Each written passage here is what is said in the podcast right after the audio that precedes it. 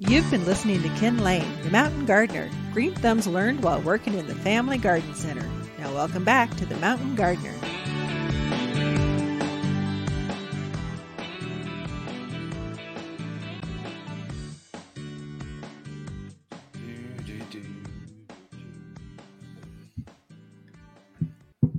Oh, got it.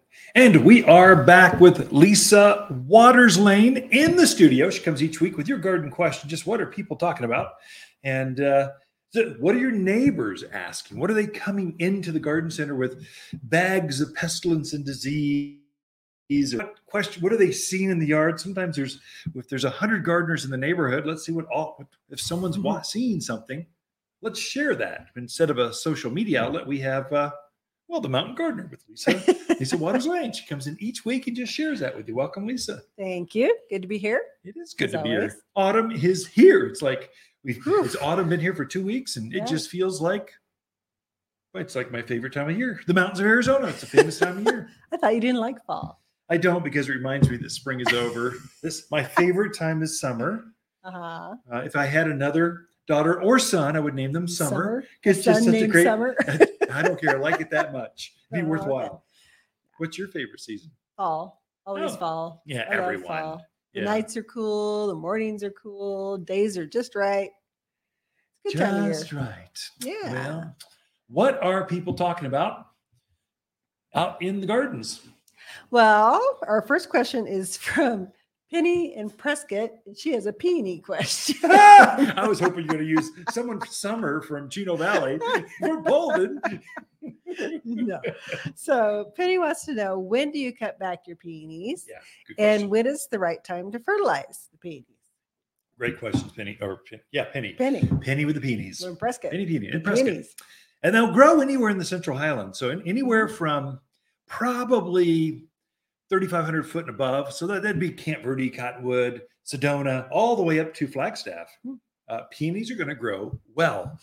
The challenge is going to be that clay soil. So that's what peony have this real fibrous root mass. And so if they get in real heavy soil and they just sit there, uh, they'll, they'll rot on you. So they just Mhm. sit there and turn to mush. So uh, we've killed a few in our yard. We're masters at killing plants, Mhm. especially peonies. In our, we've killed like three or four. I shouldn't say that over the airway. That's It's like true, embarrassing. but we have a heavy, heavy clay. Oh, super ridiculous clay on a north slope, so it never dries. So now we grow peonies in raised beds and containers. Mhm. Game changer. All of a sudden, they started thriving, blooming a long time. So uh, obviously, Prescott has got different kinds of soils depending on Mhm. where what hillside you're looking at. Just make sure the soil drains. We say that ten times fast, and you're fine. So, but her question is, Penny, when do you cut them back? Don't feel rushed, Penny. Uh, let them die back naturally. So they're going to start turning color. They'll get this beautiful gold color, like aspen gold, and they're up about knee high to hip high, depending on what variety that you have in your yard. But let them do their thing, because what they'll do is they'll start shutting down. They'll pull all that carbohydrates, all the sugars from the foliage, or pull it down into the into the roots, and they'll store that stuff up. And so they're actually bulking up on their roots.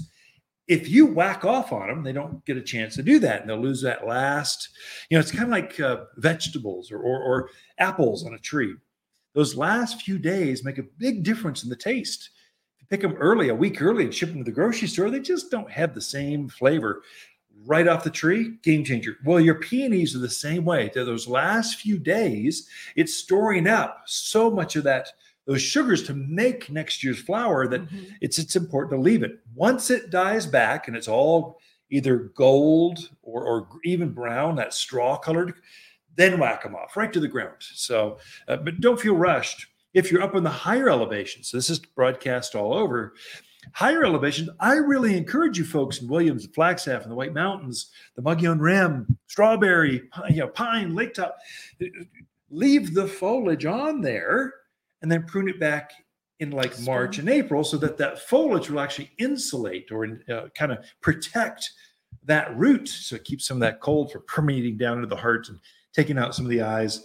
So, but in the lower elevations, if you're below 6,000 feet, whack it off when you're done. When it's, when it's brown, you can whack it off anytime you want. Oh, fertilize. You mentioned that too. Do it now. So, peon- anything that blooms in the spring, it's really important to fertilize now. So you really want to fertilize all, you want to fertilize everything in the yard before Halloween, but especially peonies, apples, pears, any, all your fruiting trees, your lilacs, forsythia, flowering quince, anything that blooms in the spring, uh, rhododendrons and azaleas, fertil- fertilize all of those. It, this is the most important feeding of the entire year, no question about it. Uh, and if it hasn't bloomed as well as you wanted it to, I'd do it again at the new year. Use all-purpose plant food. It's a 744 all-purpose. It's a, it's a organic, but that cottonseed meal mixed in that is it just brings the pH down. The, the plant can pick it up really easily. It's going to store and make next year's flower for you. So really important to I do it now. Lilacs, if they've not bloomed well for you, like our lilacs been in bloom for well since April. It's crazy.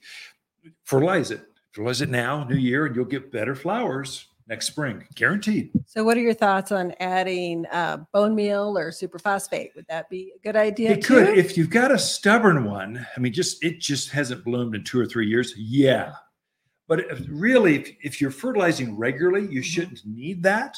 What superphosphate is is 0, 18, 0. Bone meal is 0, 10, 0. It's all that middle number, phosphorus. And so, yeah, if you want, if you want to enter it in the county fair, you load it up with with phosphorus and it just almost glows at night. The flowers are so bright and so big. We go through. I mean, the main thing is all-purpose food, mm-hmm. and then we. I do get a like a twenty pound bag every year. I just sprinkle it on every once in a while through the the uh, autumn sage, your your Russian sage, echinaceas, gaillardias, all those things that bloom a lot. That's a way to keep them blooming a lot. Mm-hmm. If you want a bigger flower, not just flowers, I want flowers on steroids. Superphosphate makes a big difference. So that can help, especially peonies, because mm-hmm. you kind of want that whole thing covered with flowers in spring, yeah. that fragrance it's, it's, a one shot deal. yeah, maybe should bloom for a month and just be, oh my gosh, I can't believe how beautiful that is. Okay. So superphosphate helps. You do it in addition. It's not one or the other. Right. It's mainly the food is a seven four four all purpose plant food, and mm-hmm kind of the snack, the, the addition, the the frosting on the fruit on the uh, uh, fruit food would be the superphosphate. Right, right. Okay, so Henry in Prescott Valley has a question. He had two red yuccas in his yard that yeah. were starting to look kind of funky. Yeah. So he went out to you know see what was going on, touched them, and they basically fell oh, over because they had no roots. Gophers. Yeah. Well, he didn't think it was gophers. Yeah. Okay. Could so, yeah. any other thoughts of what oh, else could so, do it? So, a couple things can take those out. So, uh, yuccas have a real fleshy root structure and it's mm-hmm. very uh, high in, in, starch. So sometimes javelina will come in and dig that up and eat it. If it's not that, the other culprit, there's only really two that I can think of grubs. What do you think? I mean, there's some white grubs that can go in there and eat the roots. I mean, I've, I've seen yuccas. Grubs love yuccas. Yep. Gophers love yuccas.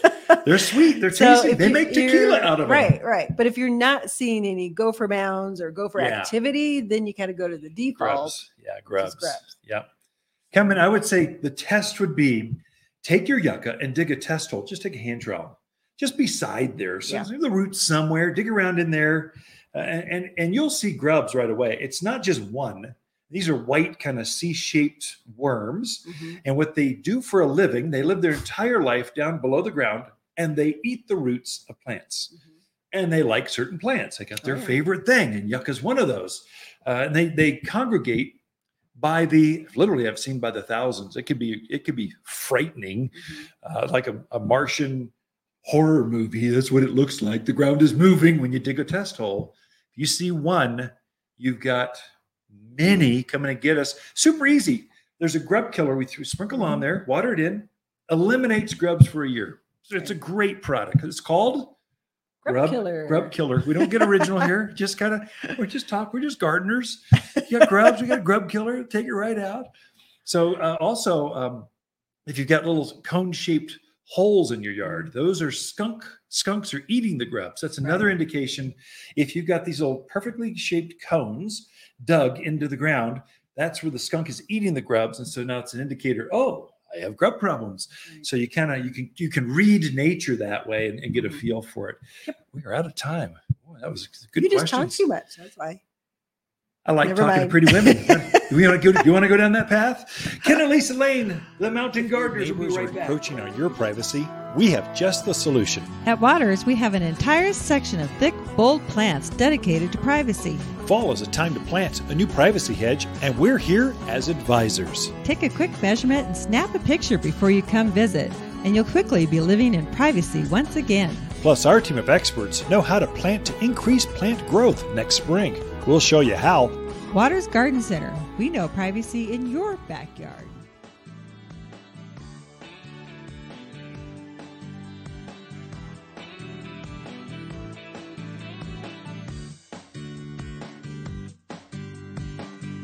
You're listening to Ken Lain, aka the Mountain Gardener. Ken can be found throughout the week in Prescott at Watters Garden Center. Listen each week as he answers timely garden questions unique to mountain gardens. If you enjoy this show and would like to hear more, please subscribe to The Mountain Gardener wherever you like to listen to podcasts. And if you'd like even more garden tips, tricks, and helpful advice, please check out my website at wattersgardencenter.com for classes, videos, and more, or my online garden center at top10plants.com. Throughout the week, Lisa and I can be found here at Watters Garden Center in Prescott.